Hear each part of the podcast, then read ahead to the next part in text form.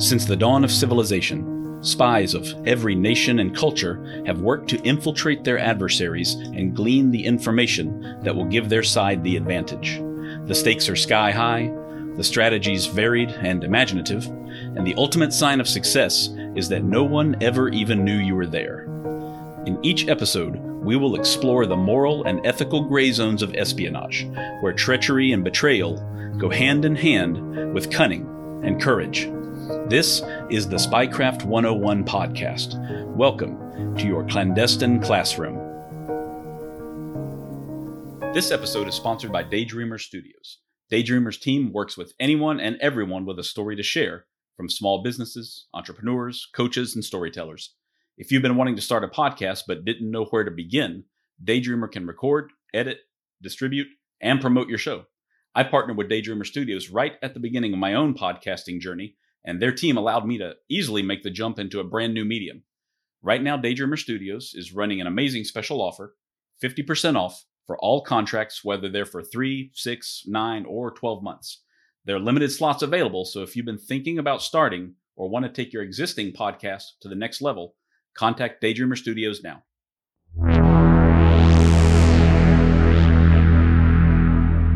This is episode number seven of the Spycraft 101 podcast. Joining me today is Timothy Tyler, author of several books, including The Decline and Fall of the Shah, as well as former member of the U.S. intelligence community who served throughout the Middle East over the course of his career. Tim, thanks for taking the time to speak with me today. I'm actually very excited for this interview because I am not nearly as knowledgeable about U.S. involvement in Iran as I would like to be. So I expect to learn a lot from you today, as a matter of fact, and I'm sure our listeners will learn a lot as well. I do know that the fall of the Shah in 1979 was kind of a watershed event toward the end of the 20th century there, and it still impacts our current events now, more than 40 years later. But from what I understand, U.S. involvement in Iran started way back before the 1979 coup, right? So, can you just kind of give us a origin point for U.S. involvement in Iran? Take us back to where it all began. Sure. U.S. forces were stationed in Iran during World War II. It was actually a key resupply point to resupply the Soviet Union, who was our ally during World War II fighting against the Germans. So we had a fair amount of soldiers there, but most of them were transportation units or quartermaster units, supply units. We really were not militarily occupying Iran. And after victory in Europe in May 1945, the British and American forces withdrew from Iran, but the Soviets, who were occupying the northern third of Iran, actually sent more soldiers in with tanks and set up two puppet republics there. So the UN had just come into being. Three of the first five UN resolutions actually dealt with Iran. So, with US support and diplomatic support from the United Nations, we actually forced the Soviets to pull out of Iran this was one of the first victories of the Cold War. And after that, we sold weapons to Iran. We provided military trainers for their military and police. This is pretty routine. We've done this with hundreds of countries around the world. And for instance, most of you probably remember General Norman Schwarzkopf, who was the U.S. commander in Desert Storm. His father, who was also named Norman Schwarzkopf, helped to train the Iranian police during this time. Hmm. Okay. I didn't realize that the Soviets had stayed after the end of World War II. There was a, I think there was a conference in Tehran, in Tehran, wasn't there, during the war? That's correct. They called it a Big Three conference. It was between U.S. President Franklin Roosevelt, British Prime Minister Winston Churchill, and Soviet leader Joseph Stalin. The fourth leader of the Allies was supposed to be the nationalist Chinese under Chiang Kai shek, but Chiang was not invited. So that sort of gave you an idea of the relative lack of importance of Chiang Kai shek. Mm. Mm, I see. Okay, that's another event that kind of reverberates through history, but outside the scope of today's podcast for sure. So Iran came out of World War II pretty unscathed, then? Would that be accurate? Yes, the Shah's father was named Reza Pahlavi, and he briefly tried to fight against the Allies, but basically his army collapsed in about a day and a half and there were no battles in Iran. The Germans sent some SS paratroopers in there to try to stir up the tribes, but it really wasn't very successful. Hmm. So it was pretty unscathed at the end of World War II. Okay. I think that I have read somewhere that there was a lot of post war economic development in Iran. Was that under Reza or was that under the Shah when he took power later on? That was under Reza's son, who was named Mohammad Reza Pahlavi. Okay. British Petroleum had a massive concession in Iran, and it was basically one of the wealthiest oil fields in the world. So long before the Saudis were becoming a petroleum superpower or the UAE was exploring their oil fields, Iran was really developing their oil fields. So they were the early leader in exporting gas and exporting oil to the other developed countries of the world. Hmm, okay. Okay. So that must have been a big boon to begin with, with British Petroleum heavily involved there. So moving forward a few years, I understand that there was a, a coup in 1953. How did that, what, what led to that coup exactly? I'm really not very hmm. up on that at all. Well, you know, Justin, that's one of the most misunderstood events in Iranian history. A lot of people, like yourself, call it a coup. What actually happened was under the Iranian constitution, the Shah had the authority to dismiss any prime minister. And his prime minister was named Mohammad Mossadegh. Mossadegh had nationalized the British petroleum concessions in Iran, which was very popular, but he was also being backed by Tudeh, which was the Iranian Communist Party. And President Eisenhower had a lot of concerns because in Eastern Europe after World War II, you had a lot of coalition governments where the communists would suddenly arrest all the non communists. So Eisenhower was really concerned this might happen in Iran. And they sent a single CIA officer into Iran, Kermit Roosevelt, who was the grandson of President Teddy Roosevelt. And you basically had a lot of different factions in Iran who were opposed to Mossadegh. The Islamic fundamentalists, the Ayatollahs, were opposed to him. The bazaar merchants were opposed to him. And a large part of the Iranian army was opposed to him. So Kermit basically organized these three groups to be against Mossadegh. And then he just had the Shah sign a declaration saying, Dear Mohammed, you are fired. Have a nice day. I mean, it was a little more flowery than that, but that would be the subtitle if we were watching a movie. So it wasn't really a coup. It was more the Shah exerting his constitutional power. Oh, wow. Okay. Yeah, I would definitely call that misunderstood. I've never heard it explained that way at all, in fact. Yeah, it's very. If you watch the movie Argo, you know, at one point, one of the characters makes the comments that, well, we did it to them first, saying that the U.S. had gotten Mossadegh out of power. You know, we only had a single CIA officer in Iran involved in Operation Ajax. He was really reaching out to very powerful groups. Ayatollah Kashani was an early leader of the Iranian Shias, and he really didn't like Mossadegh. So it was very easy to reach out to him and to get his followers to be against Mossadegh. Hmm. Okay, that was that's talk about using some soft power there then. So it wasn't it wasn't money, it wasn't force, it wasn't equipment from the US like in so many other cases during the Cold War. It was just Kermit's influence over the people that had the the power to do so. Is that right? Well, he did give some money to Ayatollah Kashani, but he was really pushing on an open door because Ayatollah Kashani really didn't like Mossadegh, nor did his followers. When communism was on the rise in the Middle East, it was very common that the communists would really crack down on the Islamic fundamentalist. So there was a lot of hatred in Iran by the Islamic fundamentalist against the communist. And a lot of the Iranian army was also worried about Mossadegh. You know, they really didn't particularly care for him. So Roosevelt did pass out some money, but, you know, I think the amount of money he gave Ayatollah Kashani was only $10,000. So, Wow. you know, that's a pretty effective revolution for only $10,000. Yeah, we got a, got our money's worth there, no question about it. exactly. So what happened after these events? Did the CIA kind of capitalize on their their gains there in country already? Did they increase their presence or increase their influence? Yes, the Shah was a big fan of the CIA after that. He actually made a statement that said the reason he had his throne back was because of the CIA. And He pretty much gave the CIA leeway to do whatever they wanted to in Iran. They opened up two listening posts in northern Iran called Kabkan and Behshahr, and both of those monitored a Soviet missile range in Baikonur, which was in the Kazakh Soviet Socialist Republic. Today it's part of Kazakhstan. But that was a key target for us. We were able to get great intelligence out of that missile range. The CIA also did a lot of liaison with Savak, which was the Shah's intelligence agency, and very quietly they ran some sources in the Iranian government. One source they ran, his code name was Raptor, and he was the chief of the Shah's bodyguards. And Raptor was basically the first source to say, hey, the Shah appears to be very sick all the time. We really had no idea he wasn't doing well until we got Raptor's reports. Hmm. Okay. Okay, I see. What do you recall Raptor's name off the top of your head?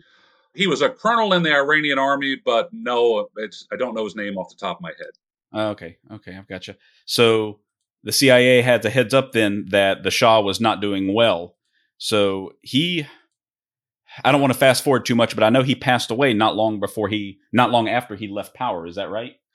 That is correct. He actually first went to Egypt, then to Morocco, he had given a lot of aid to both of those two countries and they were willing to receive him. Then he went to the Bahamas. Then he went to New York for some medical treatment, then Mexico, then Panama, and finally back to Egypt where he died. People hmm. used to call him the Flying Dutchman. You know, he was always at sail, but he never went into any port for very long. Oh, I see. I see. Okay. So that's way forward, and that's in 1980 or so. I think that he passed away. Is that, have I got my dates right? Correct. Okay.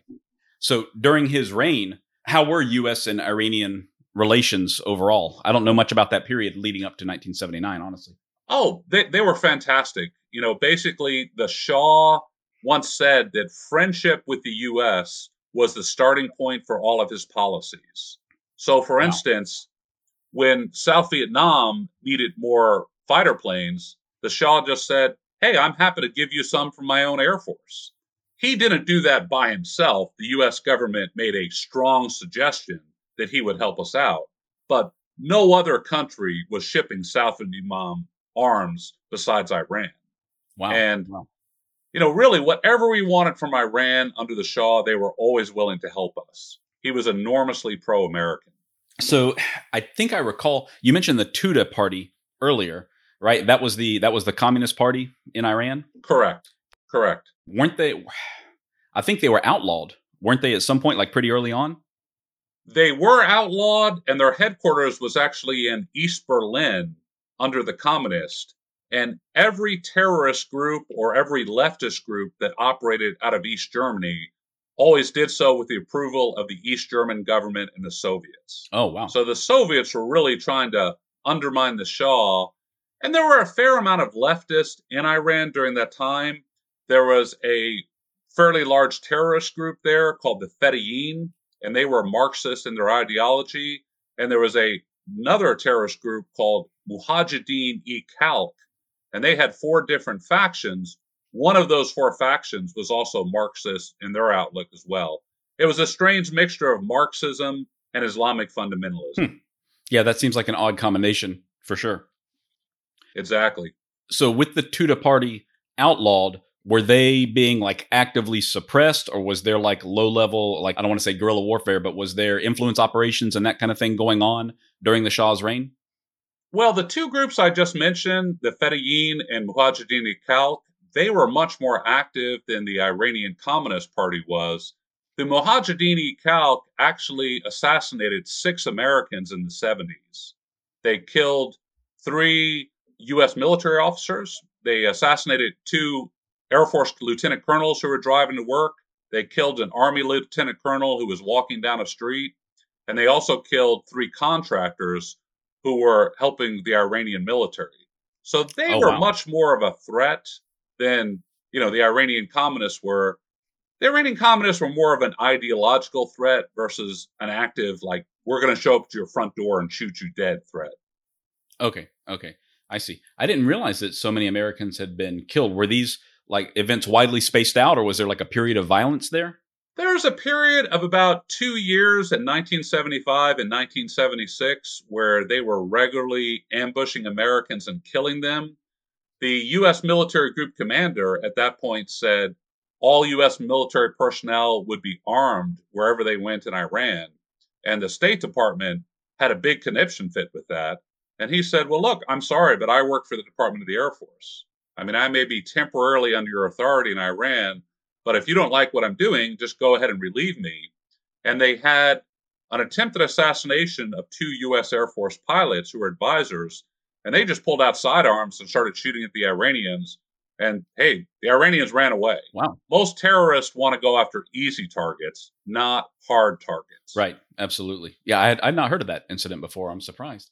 So, were they being targeted simply because they were in uniform or walking out of the embassy, or were they involved in work that the like the Fedayeen wanted to stop? No, they were really just being targeted because they were American military advisors. Uh, one of the guys who was killed was a financial controller. You know, he wasn't some deep undercover CIA agent. He was a budget guy. But apparently they had done surveillance of all these different advisors and then they went after the guys who had the easiest profile to go after. The hmm. three hmm. contractors, okay, they were working on a communications project with the Iranians called the IBEX project. But, you know, these were three civilian contractors. I mean, they were really just mm-hmm. technicians. Mm-hmm. Oh, wow. That's unfortunate. That this reminds me a little bit. There was some very similar stuff going on in Greece in the 1980s, I think, with the 17 November organization. They were, I guess, there was a lot of Americans targeted all over the world in the 1980s by terrorists, but that's definitely got echoes of what was happening in Greece around the same time period as well. That's correct. They actually killed the CIA station chief in Athens during that time period. Yeah, I think right in front of his family and everything, if I recall mm-hmm. correctly, like after a Christmas party or something. Well, and he had shown very for, poor force protection methods. He had lived in the same house as his predecessor, and apparently tour guides in Athens would point out his house and say, That's where the CIA station chief lives. Not mm-hmm. exactly a very good undercover policy. Right, right. It's unfortunate that it finally took a death to to wake people up. I guess I'm sure that a lot of things changed in the aftermath of that. Right. So in Iran, so were there major changes once these once these targeted killings started happening? Well, the Shah pretty much told Savak just round up everyone involved in the killings and eliminate them. So they did go after a lot of the Mujahideen okay. guys and killed them. The Fedayeen, they were a little more low profile. They had armed terrorists, but they weren't directly going after the Americans yet. So they did go after a lot of Mujahideen Khalq guys and killed them. And ironically, you know, I was in New York several years ago. I actually saw Mujahideen Khalq people trying to raise money on the streets of New York. And I asked them, hey, aren't you the guys who killed a whole bunch of Americans in the 70s? And I didn't really get much of a response on that one. Wow. Wow. They didn't expect people to remember that far back, I guess. No. Man, that's incredible that they were still around for so long. So, at what point did these groups start to organize and start to become like a very, very serious threat toward the, the Shah? Well, the U.S. Embassy in Tehran was actually seized twice. And the first time it was seized in February 1979 on Valentine's Day, it was actually captured by the Fedayeen, who are Iranian Marxists, and the communist faction of the Mujahideen Khalq. So that was the first time they really came out of nowhere. I mean, they had 50 caliber machine guns that they were firing at the embassy. They had M60s. You know, we're not talking about people just waving banners who gingerly took over the U.S. embassy. But since the Marxists were rivals for power with Ayatollah Khomeini, he very quickly squelched down on that seizure. And that hmm. gave the U.S. a misapprehension over what would happen if someone ever seized the embassy again. They thought, oh, the new regime's really pro American. No, the new regime was just anti communist, even though the communists played a role in overthrowing the Shah's regime. Okay, okay, I see yeah, that's unfortunate. So they'll take care of their own enemies, but that doesn't make them our friend. Right. For sure. So how did what led to the Shah's downfall exactly? Well, the Shah was an obsessive micromanager. One time a college marching band from the US was going to come to the Shah And he was the one who made decisions on whether to give them visas or not. I mean, in our government, you would never have the president of the United States making a decision on whether a band would get visas to come to the US or not.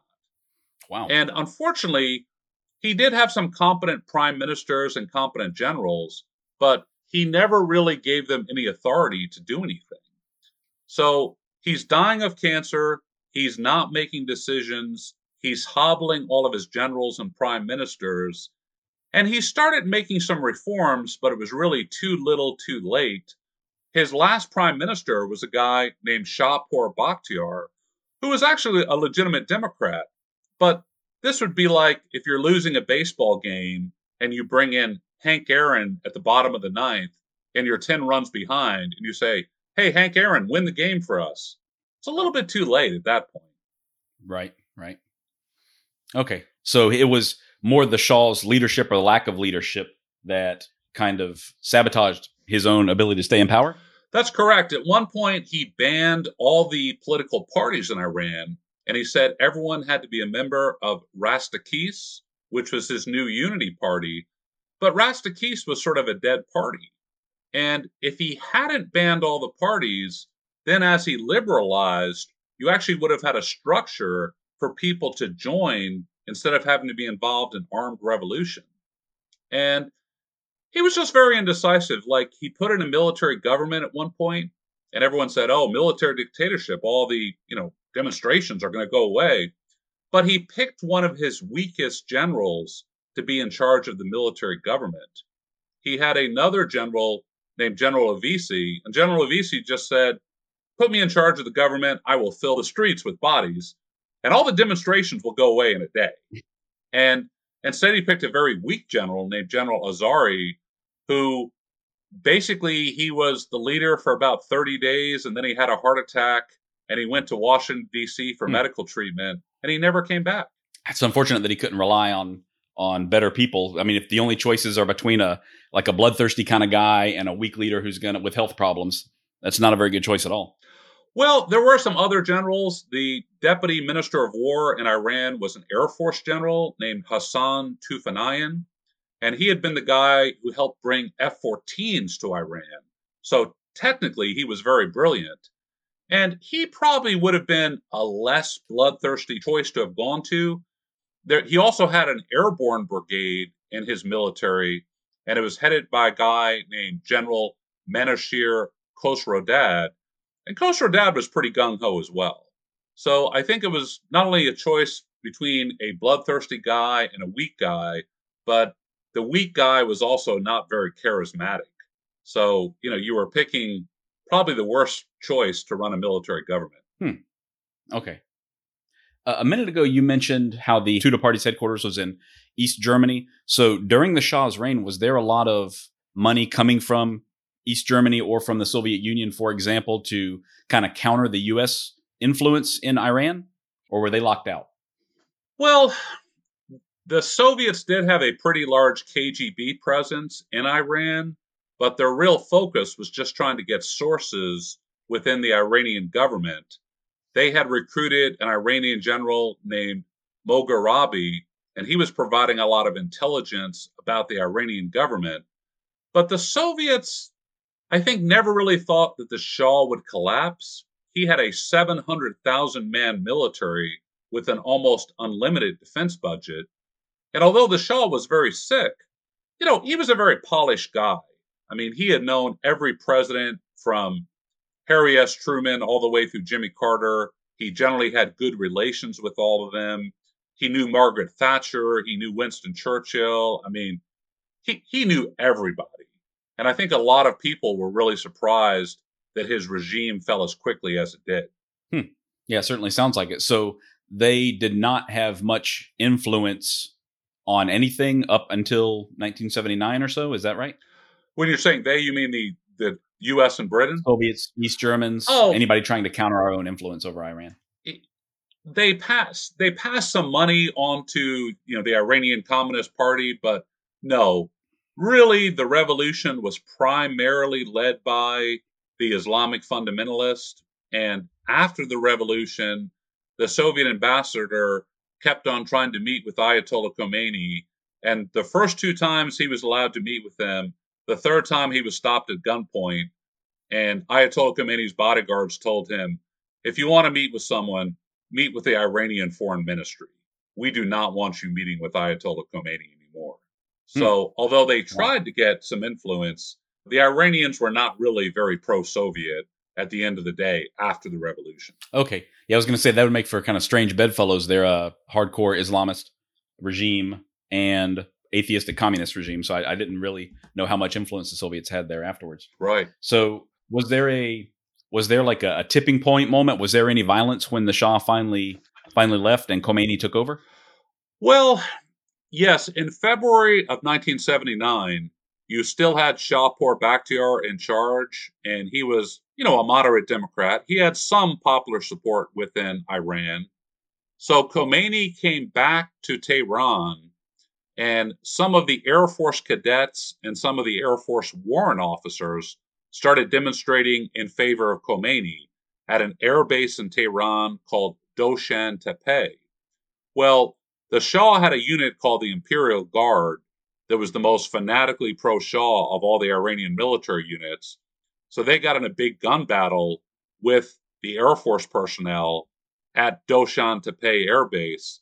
And basically, that was the beginning of the end. You know, the Air Force personnel broke into the armory. They started tossing M16s over the fence of the airbase to people outside. There started to be a bigger and bigger gun battle. And at this point, too, a lot of the Shah's generals had already made secret deals under the table with the Islamic fundamentalists. The Shah had already left the country. His three top generals had left the country. So anybody behind, unless they were really stupid, they had to see the handwriting on the wall. You know, hey, we're on a losing side. Let's try to make some deals under the table. And most of the Shah's generals were had to flee or were executed after the revolution. Hmm. Wow. Was there like a wholesale flight out of the country? Were there a lot of people that left and became expatriates? Yes. In around November of 1978, the Shah arrested his most, his longest serving prime minister. And when that happened, the guy's name was Amir Abbas Hoveyda. A lot of the senior civil servants and a lot of the millionaires said, okay, if one of the Shah's best friends can be arrested, the handwriting is on the wall. So a lot of them moved to Los Angeles. The Shah also arrested the head of Savak, whose name was General Nematullah Nasiri. And again, a lot of people said, wow, General Nasiri did everything he could to serve the Shah. So if he's being arrested, you know, the most loyal of all the Shah's generals, it's time to go. And that was the beginning of the weakening of the Shah's regime because everyone started thinking about, hmm, how can we catch the next flight to Beverly Hills? Mm-hmm. I see. I see. So, how long did the period of the of the turnover take? Was it just a matter of weeks or a matter of months? Well, the revolution really began in January 1978 in a city called Qom, which is where a lot of the Ayatollahs were based. And it pretty much ended in mid February 1979. So that was about 13 months. Oh, wow. There was an Islamic fundamentalist government put in power in February 1979, but they tried to have good relations with the Americans. And when Islamic fundamentalists seized the embassy in November 1979, the prime minister of that government and the foreign minister of that government went to the Ayatollah and they said, Look, you can expel the American embassy, but you just can't throw them in jail. This is a violation of international law. And when the Ayatollah pretty much shrugged his shoulders, to their credit, both these guys resigned. And the foreign minister, Ibrahim Yazdi, was actually a heart surgeon from Houston, Texas. He was a dual U.S. Iranian national. So, you know, obviously this guy was not very anti American. He had a house in Texas. He'd practiced as a cardiologist there for years and years. But the problem was the moderates in the Iranian government really didn't have the power. It was the Ayatollahs who had all the real power. Okay. Okay, I see. So earlier you mentioned that there were two attacks and occupations of the U.S. Embassy. The first one was in February 1979, and then later the, the better known one in November of 1979. So I'm confused as to what changes were made after the February attack. Did the U.S. not take security more seriously, or or what exactly happened to lead to another occupation later on? Well, we had one of the largest embassies in the world in Iran under the Shah. And basically, after the first attack, we pared down the embassy from about a thousand people to only about 80. And the Iranians gave us, us being the US embassy, some people for security at the embassy, but they were all actually former terrorists. And some of the terrorists went up to the ambassador, William Sullivan, and said, Don't worry, we really know your daily routine because one of our jobs until recently was to kidnap you and assassinate you. So, you know, obviously having a terrorist tell you that, it doesn't really give you a lot of faith. So they eventually were able to get these guys off the embassy grounds and they were given some Iranian police instead who were in uniform outside the gates. But when this big demonstration started in November 1979, the police were pretty apathetic. They didn't really do anything to stop the demonstration. The demonstration was essentially kicked off because the Shah had gone to New York to get medical care, and the Iranians were convinced the US was plotting a counter revolution. And the Soviets also had made a lot of allegations on a radio station they had in Baku, Azerbaijan. And that radio station was saying, oh, all this, you know, there's all this spying going on in the US Embassy. They're getting ready to do a counter revolution. So they were definitely pouring oil on the fire. Okay. I see. So in your opinion, was the CIA planning a counter revolution? Because that sounds like something that they've done in the past for sure. Absolutely not. Jimmy hmm. Carter was not a lover of covert action. He actually put one of his Naval Academy classmates to run the CIA, a admiral named Stansfield Turner. And Turner is generally regarded as one of the weaker directors of Central Intelligence in the CIA's history. About the only thing that Carter approved in terms of covert action for Iran was he did get six Americans out of there who had fled to the Canadian embassy the second time that the embassy was seized by radicals. But that was about it. And that's what we would call non lethal covert action. No one died getting those six Americans out of Tehran. Right, right, right. I think if I, have read correctly, um, Stansfield Turner he ended up letting go about 200 case officers from a lot of different positions. Am I thinking of the right time period? Was that right around the, the late 1970s when this occurred? Well, after the Vietnam War, the CIA got rid of about, actually, it was about 800 positions oh, in wow. the Department of Operations, the, the Directorate of Operations. And those were both paramilitary positions and case officer positions. Some of those jobs were actually vacant, but the 70s was a very hostile time for the CIA. They were no longer viewed as America's heroes. You know, there was a lot of movies like Three Days of the Condor, which portrayed the CIA as very evil murderers. And so I think a lot of your World War II veterans who'd worked in the CIA for a number of years got out and they really weren't replaced by anyone very experienced. At one point, in the CIA, I think you only had one person who spoke Farsi, which is the language of Iran. Oh, wow. And he was a case officer working in Iran at the time. But, you know, in an entire intel agency to only have one linguist in a country, hmm. that's not very good.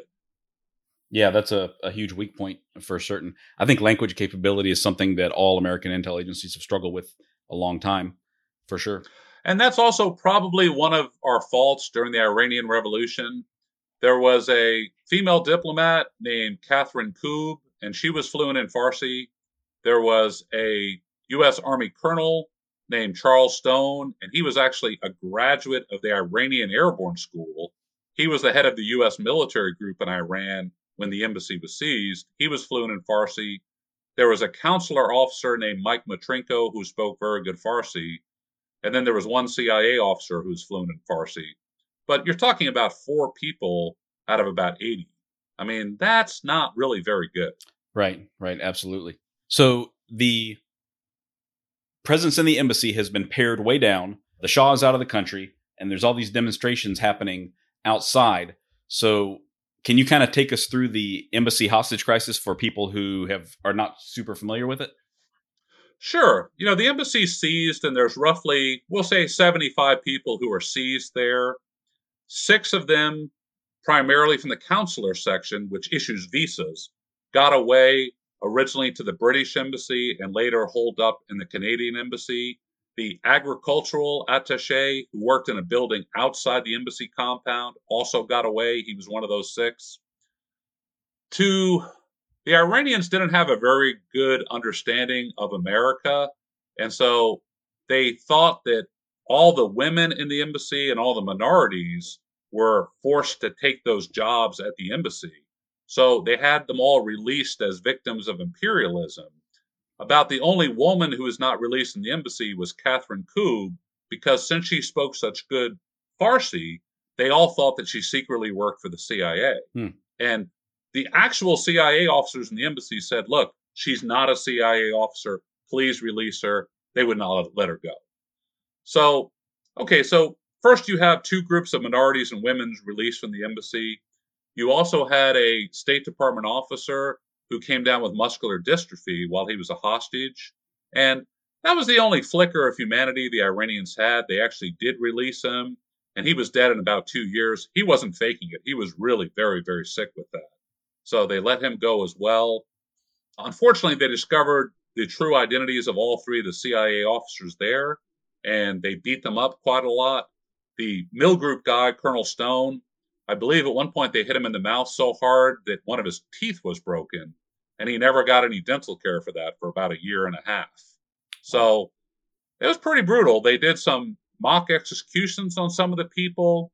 Lieutenant Colonel Dave Roeder who was the assistant Air Force attache, they told him, We know your handicapped son takes a school bus every day in Washington, D.C., and this is the name of the bus stop that he goes to every day.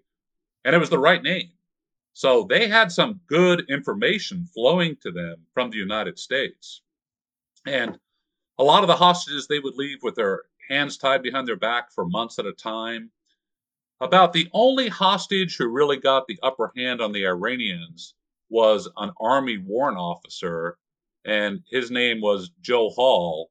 And Joe basically said that he was in charge of the CIA's mold program. And when the Iranians asked, well, what is the mold program? He said, well, the CIA has gone to every wheat field in Iran and they have poisoned it with mold. And the mold once the wheat blossoms will be poisonous. So the Iranians asked him, well, how do we counter this mold program? They said the only way to counter it is if you pour gasoline in all these wheat fields and light them on fire. So the Iranians are burning thousands of acres of wheat fields.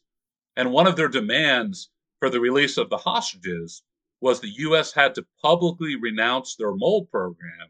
And of course, no one on the U.S. side had any idea what they were talking about. We don't have any mold programs. But the Iranians were so paranoid that the CIA was embedded in every facet of Iranian culture that Joe Hall really used that paranoia to make the Iranians even more paranoid. Wow. That's amazing. So there were in reality there were only 3 CIA case officers in country and only a couple of Farsi speakers, but they felt like they were they were enmeshed throughout Iranian society at that time. That is correct. And you know, one of the CIA case officers was a former Marine aviator. He had only been in country, I think, for 34 days by the time that the embassy was actually seized. And you know, he's openly said, I only had a couple of sources within the Iranian government. I mean, he said, I, I really didn't recruit almost anybody. So, you know, it's funny that the Iranians are so convinced that we have this den of espionage, and then the CIA is saying, no, we have almost no sources at all in Iran. Right, right. They were way overestimating their capabilities and effectiveness in the country at that time, at least. So you mentioned that the hostages sometimes they were they were tied up for months at a time. I was going to ask you what was daily life like because they were held for you know what over a year, 444 days, I think. Yeah, well, you know, they were held in the basement of the embassy in some storerooms. Some of the hostages have said they'd be given frozen steaks to eat, but not de-thawed frozen steaks. They were like literally given frozen steaks and just said, "Well, here's your dinner." And they try to gnaw on them, and they'd still be frozen solid. The Iranians were just really brutal to a lot of these guys. You know, they would do play Russian roulette with them. They would do mock executions. One of the hostages, Mike Metrinko, who actually was fluent in Farsi, he would use his Farsi to curse out Ayatollah Khomeini. So at one point, they locked him in a freezing room for two weeks with very few clothes on. And, you know, a lot of the other hostages actually thought that Mike Metrinko had been executed because they hadn't seen him for so long. And the day that all the hostages were actually released, they were amazed to see that Mike Metrinko was still alive. Wow. I had no idea, honestly, that it was as brutal as all that because, like you said, these were embassy personnel. They were, you know, seized on the embassy grounds and everything, and they were verifiably civilians for the most part. So I'm, I'm just shocked at how brutally they were treated. Well, you know, Nazi Germany did many terrible atrocities during World War II, but when we declared war on Nazi Germany, they basically put all the American diplomats at the U.S. Embassy in Berlin in a hotel in the Alps, and then they eventually repatriated them to Switzerland. Hmm. And Japan, for all the atrocities they did, they did the same thing. They eventually repatriated all these diplomats to Portugal, which was one of the few neutral countries during World War II. So, really, Iran did something that is unparalleled in world history, seizing an embassy and holding all the accredited diplomats as hostages for over a year. When we asked the Iranians to close their embassy in Washington, D.C., we did it the correct way. We sent them a diplomatic note. We said relations between the two countries are hereby suspended. And we gave them 72 hours to leave the country. We let them ship their household goods home. You know, if they needed kids' school records, they were able to have those forwarded to Tehran very different from the way the Iranians treated us. Hmm. Yeah, I, I, hadn't realized that as well, but that's that's how we normally do it. We've kicked out Russian diplomats recently and a few Chinese diplomats, if I'm not mistaken. And yeah, that's that's how most countries handle that kind of stuff. But we were certainly seeing the the dawn of a new era. There is what it seems like. Well, a new era and a era that had no respect for international law. And unfortunately, since the Iranian Revolution, Iran has really their conduct has been exemplified by ignoring international law. Hmm. Yeah, absolutely. So I know, of course, there, there was a very famous hostage rescue that was planned after all this time. Can you take us a little bit through that and the, the consequences of that as well? Sure. It was called Operation Eagle Claw. And what basically happened was they brought in Delta Force, some Army Rangers, and some Marine and Air Force pilots and they flew them to an unused airstrip in central Iran. And the code name for this was Desert One. And then they had a smaller team of CIA personnel and special forces personnel waiting in Tehran. So the guys were going to fly into Tehran, seize a sports stadium, and then hit the Iranian foreign ministry and the embassy, liberate all the hostages, go to the sports stadium, and then fly out. Unfortunately, at Desert One, there was a collision between one of the helicopters and one of the C 130s, and uh, a number of Americans were killed, about eight of them. And President Carter at that point made the decision that he would suspend the operation.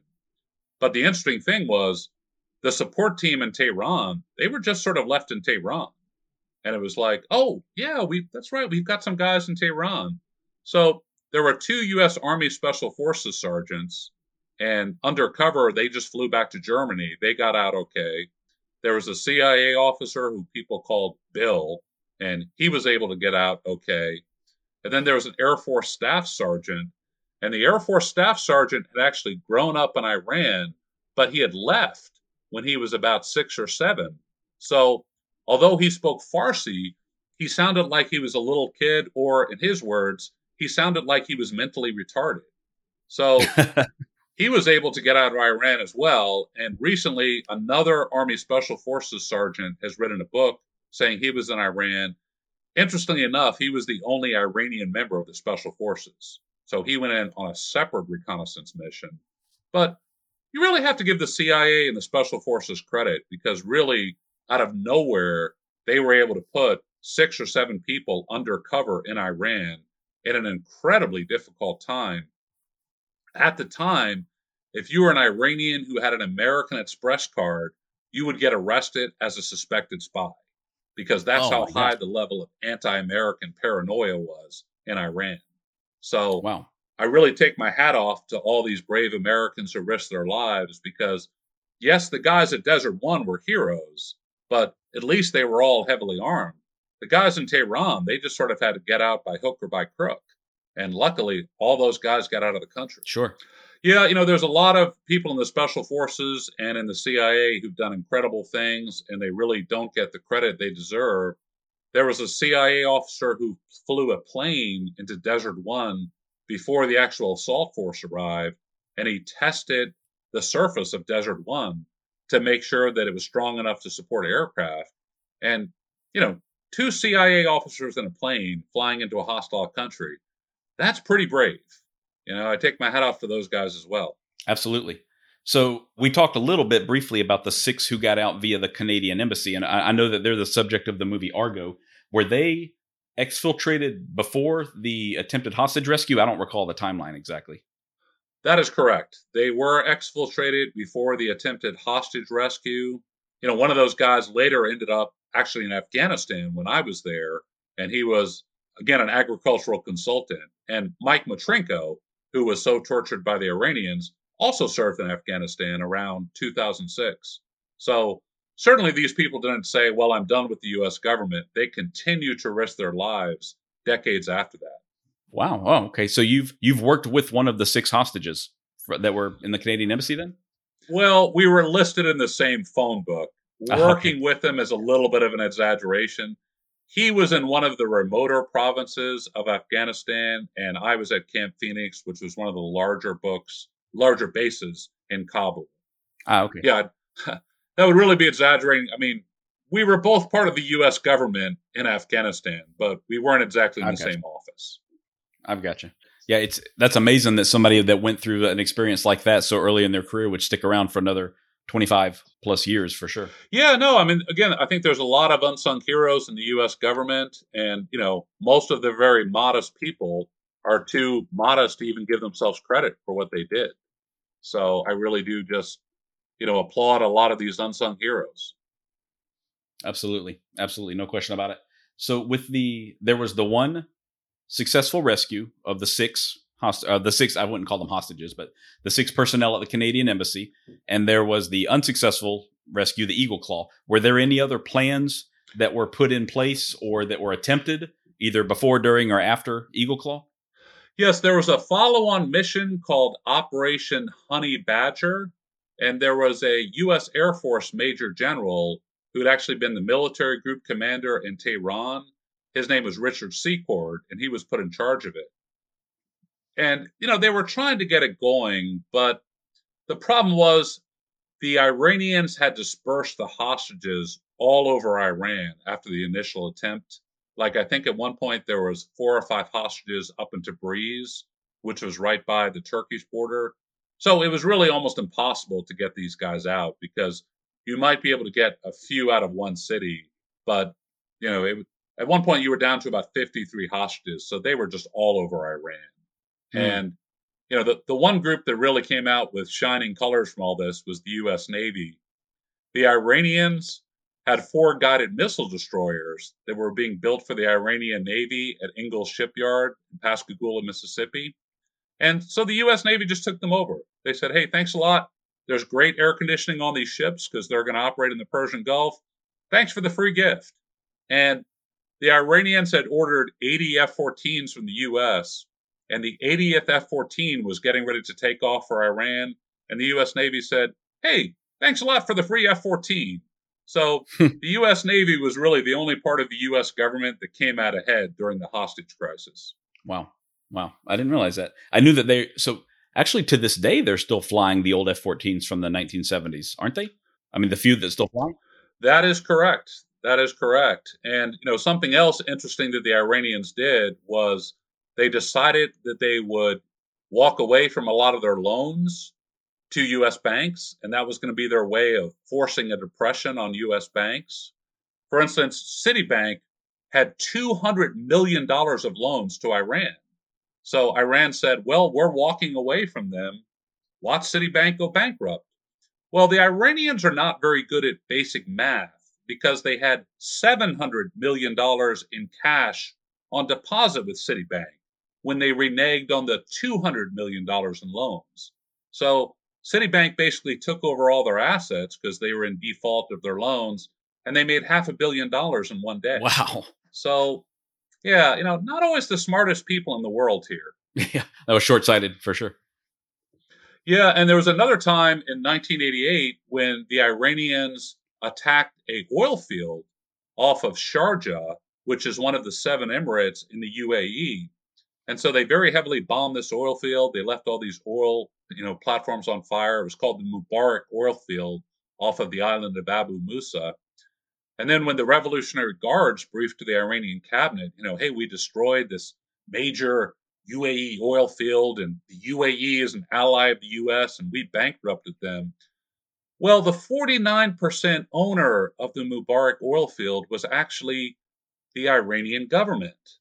And so they just basically really hurt their own profitability because, under the terms of the contract with the UAE, the Iranians had to pay for any repairs to the oil field. So you know, Iran sometimes, I mean, their attempts at anti US action are so stupid, it just boggles the mind. Hmm. Wow. Yeah, there's some real debacles there for sure. So after the hostage crisis finally ends, what was it that led them exactly to return the hostages? I know it coincides with Reagan taking office, but what was their reasoning exactly? Well, their original demand was that the Shah had to be turned returned to Iran for a trial. And the Shah actually died at one point. So, generally speaking, putting dead people on trial is not really that good a legal principle. So, that removed a lot of their impetus right there to have the hostages. And then Iraq attacked Iran because the southern third of Iraq is very heavily populated by Shias. And they had a lot of spiritual and cultural connections with Iran. And Saddam Hussein was very nervous that the Iranian revolution might somehow spread to Iran. You know, he was a Sunni, not a Shia. So when Iraq suddenly attacked Iran, now you know you've got a country that's in the middle of a major war. They're a pariah nation, and a lot of people, even in Iran, are sort of saying, "Okay, why do we still have all these hostages? And I think the thought was, well, if we release the hostages, at some point relations might go back to normal. But we have not had diplomatic relations with Iran since November 1979. So, you know, we're talking about basically almost 42 years. So I don't know ever if when we will get back to having normal diplomatic relations with them. Hmm. Yeah, that was a follow up question I had was what what has happened in the in the aftermath of that? How has the U.S. worked with Iran, if at all, because it's been completely adversarial since 1980 or so, hasn't it? That is correct. Iran has used a group of proxy terrorist groups to attack the U.S. The infamous 1983 Beirut bombing of the U.S. Marine barracks was carried out by terrorists who had ties to Iran. They also blew up Khobar Towers, which was a U.S. Air Force housing project in Saudi Arabia in 1986. And the group that blew it up was a group called Hezbollah of the Hejaz. The Hejaz is a Saudi region.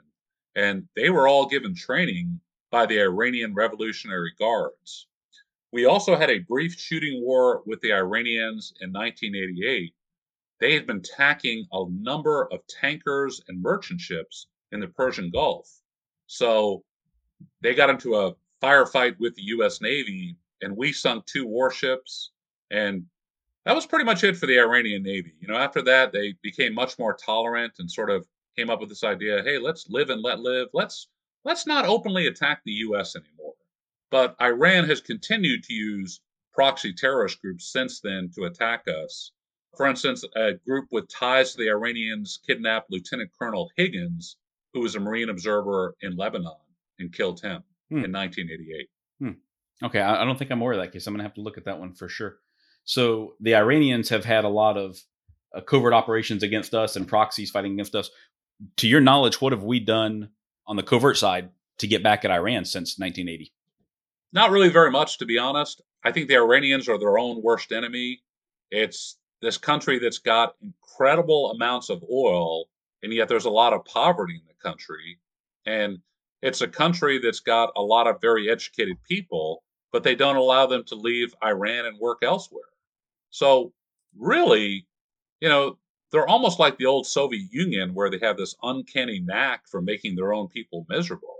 I mean, I don't really think we have to do that much to, you know, make their country a terrible place to live. They're doing a great job of that by themselves. Mm-hmm. It does seem that way, and I know there's been some revolutionary activity in in recent years. Right, I haven't followed it too closely, but there's been a lot of mass demonstrations in Iran against the regime, and I'm not sure how successful that were those were if they led to any changes. But I'm I'm definitely curious if those were U.S. sponsored or U.S. influenced in any way. You know, I think the only U.S. influence we have there is a lot of people look at our country and realize we are truly a democracy and we are a country where even though there may be a, occasional spates of bad feelings, you know, generally everybody lives peacefully with one another. And so various nations around the world want their countries to be like our countries. And you know, a number of years ago, there was a democratic movement in Iran, and the Revolutionary Guards was just shooting people at point blank range and killing women on the streets of Tehran. The Shah was overthrown by a broad coalition of people. He was overthrown by Islamic fundamentalists, Marxists, and Democrats, people who honestly wanted Iran to be a democracy. The Shah's last Democratic prime minister, Shahpour Bakhtiar, at one point he said, Why don't we just have a referendum in Iran? And if Ayatollah Khomeini gets more votes than me, I will step aside. Hmm. And, you know, the, the Ayatollahs will not go for that. Shahpour Bakhtiar was subsequently assassinated in Iran. Excuse me, he was subsequently assassinated in Paris. General Gholam Ali Oveissi, who was one of the Shah's generals, that hardliner who wanted to fill the streets with bodies, was also assassinated. And they even assassinated someone in Bethesda, Maryland. They had a terrorist dressed as a mailman go to his front door and say that he had a package for him that he had to sign for. And then when the guy showed up, Ali Akbar Tabatabai was his name. They, the terrorist shot him at point blank range at his own front door. So, wow. you know, the Iranians have done terrorism in the U.S. And, you know, I, I don't really view us doing anything to destabilize Iran or against Iran. We would just like them to go back to becoming a democracy just as we want every country on earth to become a democracy. You know, we're not only singling out Iran to be a democracy, countries all around the world, Panama, Grenada, Western Europe. I mean, you know, we all encourage them to be democracies. This is pretty much a uniform goal of U.S. foreign policy. Right. Absolutely. Is do you have any thoughts on where you know the next five to ten years might take us in U.S. and Iranian relations, or are they going to stay as bad as they have been the past few years, or do you see any improvements on the horizon? Well, I think there's a lot of people in America, and certainly some people in the Biden administration, who would like better relations with Iran. I have served on the periphery of three different wars in my life. So certainly I don't want to go to war with anyone, and I'd like to see us have good relations with every country on earth. But that's a two-way street. And the problem with Iran is just as the Ku Klux Klan espouses a lot of racial hatred as part of who they are, Iran espouses a lot of anti American hatred over who they are. You know, Iran will always say, well, the CIA overthrew Mossadegh. Okay, what about all the Iranians who are involved in that? I mean, one CIA guy did this. Is this an Arnold Schwarzenegger movie? I mean, come on. Right. So right, I don't really think the Ayatollahs in Iran want good relations with America. Back when President Obama did that deal with Iran where he gave them a lot of money, I thought it was very significant that the Iranians did not ask for the U.S. embassy to be reopened in Tehran, and we did not push for that. I think looking back, that was probably a mistake. We should have at least gone on the record and saying, we want our embassy reopened and let the Iranians say, no, we're not going to let you reopen the embassy. Because that would have been a huge propaganda victory for us. That's a great point for sure. So we have not had formalized diplomatic relationship with them in 40 years. Or more at this point. Is that correct? That is correct. You know, they they okay. had a embassy in Washington for a few weeks after the hostages were seized in November 1979, but we asked them to close it. There is an Iranian mission to the United Nations. So at the United Nations, we have probably some limited contact with them, but you know, no diplomatic relations for 42 years.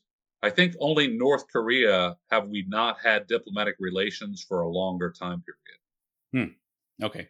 And even those have have changed. I don't know if I'd say improved, but they've certainly changed in the past couple of years. So I am kind of hopeful that things might one day change with Iran and we won't be at each other's throats anymore after this. Sure. I mean, President Trump paid a brief visit to North Korea. He went to the village of Panmunjom in the DMZ and he took a few steps into North Korea, maybe maybe only 20 or 30 feet, but at least it was a symbolic visit between our two countries. And I think it was a statement on behalf of America that yes, we do want to have diplomatic interaction with the North Koreans. You haven't really seen anything similar like that in Iran. I mean, the last U.S. president to visit Iran was Jimmy Carter in 1977. And certainly mm. the Iranians have not been asking for a U.S. president to visit there. It's not like they're asking, we're saying no. They're not even making the invitation. Right, absolutely. I'm not expecting an invitation anytime soon, in particular after the the killing of General Soleimani in Iraq, uh, what 18 months ago, I think. So I'm sure they're still kind of stinging over that as well. Well, and the problem is the Revolutionary Guards is routinely involved in terrorism all around the world, but then they're sort of amazed when a guy who's routinely involved in terrorist activities is killed. Oh, I know it. You know? Yeah, he had it coming, no question about it. I mean, he was responsible for the death of hundreds of American soldiers with those. I think they were ship, shipping shipping the explosively formed penetrators right to uh, the insurgents in Iraq throughout their whole occupation there. No, that's correct. And then you also had a lot of the Shia militias in Iraq who had confirmable ties with Iran. I mean, I don't really understand why Iran has so much hatred against the U.S., but it's just one of those crazy things. You know, if you look at history, there's always strong hatreds that permeate way beyond the level of common sense, you know? Yeah, absolutely. No question about it. Wow. Well, Tim, this has been really informative. I really appreciate you taking the time to talk to me today. So, your book is The Decline and Fall of the Shah, right? Where can people find that if they want to read a little more? Well, if you go to Barnes and Noble's website, which is www.bn.com, you can Google the Decline and Fall of the Shah and pull it up there. And I've also written a second book, which is called A History of Panama, 1502 to 2002 and that is also for sale at Barnes & Noble's website. Both of these are Nook books, so they're not available on a shelf at Barnes & Noble. You'll have to special order them. Okay. Okay, I'm going to have to look for that for sure. Are you working on another book right now? What are you doing at the moment? Well, I'm working on a book about why we lost the war in Afghanistan. I did four years there as an advisor, so I do have some unique insight on that. And I'm also working on a fourth book which is the story of the Civil War in Sierra Leone. You know, there were a lot of people in Sierra Leone, a lot of Sierra Leonean army officers who basically risked their lives to win the war over there. And we really don't give those guys the credit they deserve. Sierra Leone today is a peaceful country. The Sierra Leoneans are some of the nicest people in Africa. I mean, it's a genuine pleasure to go there. And so I just like to sort of tell their story.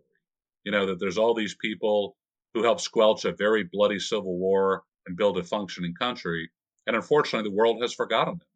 Yeah, I would say that's accurate. I, I can't really talk very knowledgeably about Sierra Leone as, uh, at all, as a matter of fact. So I'm looking forward to reading your book on that once it's out.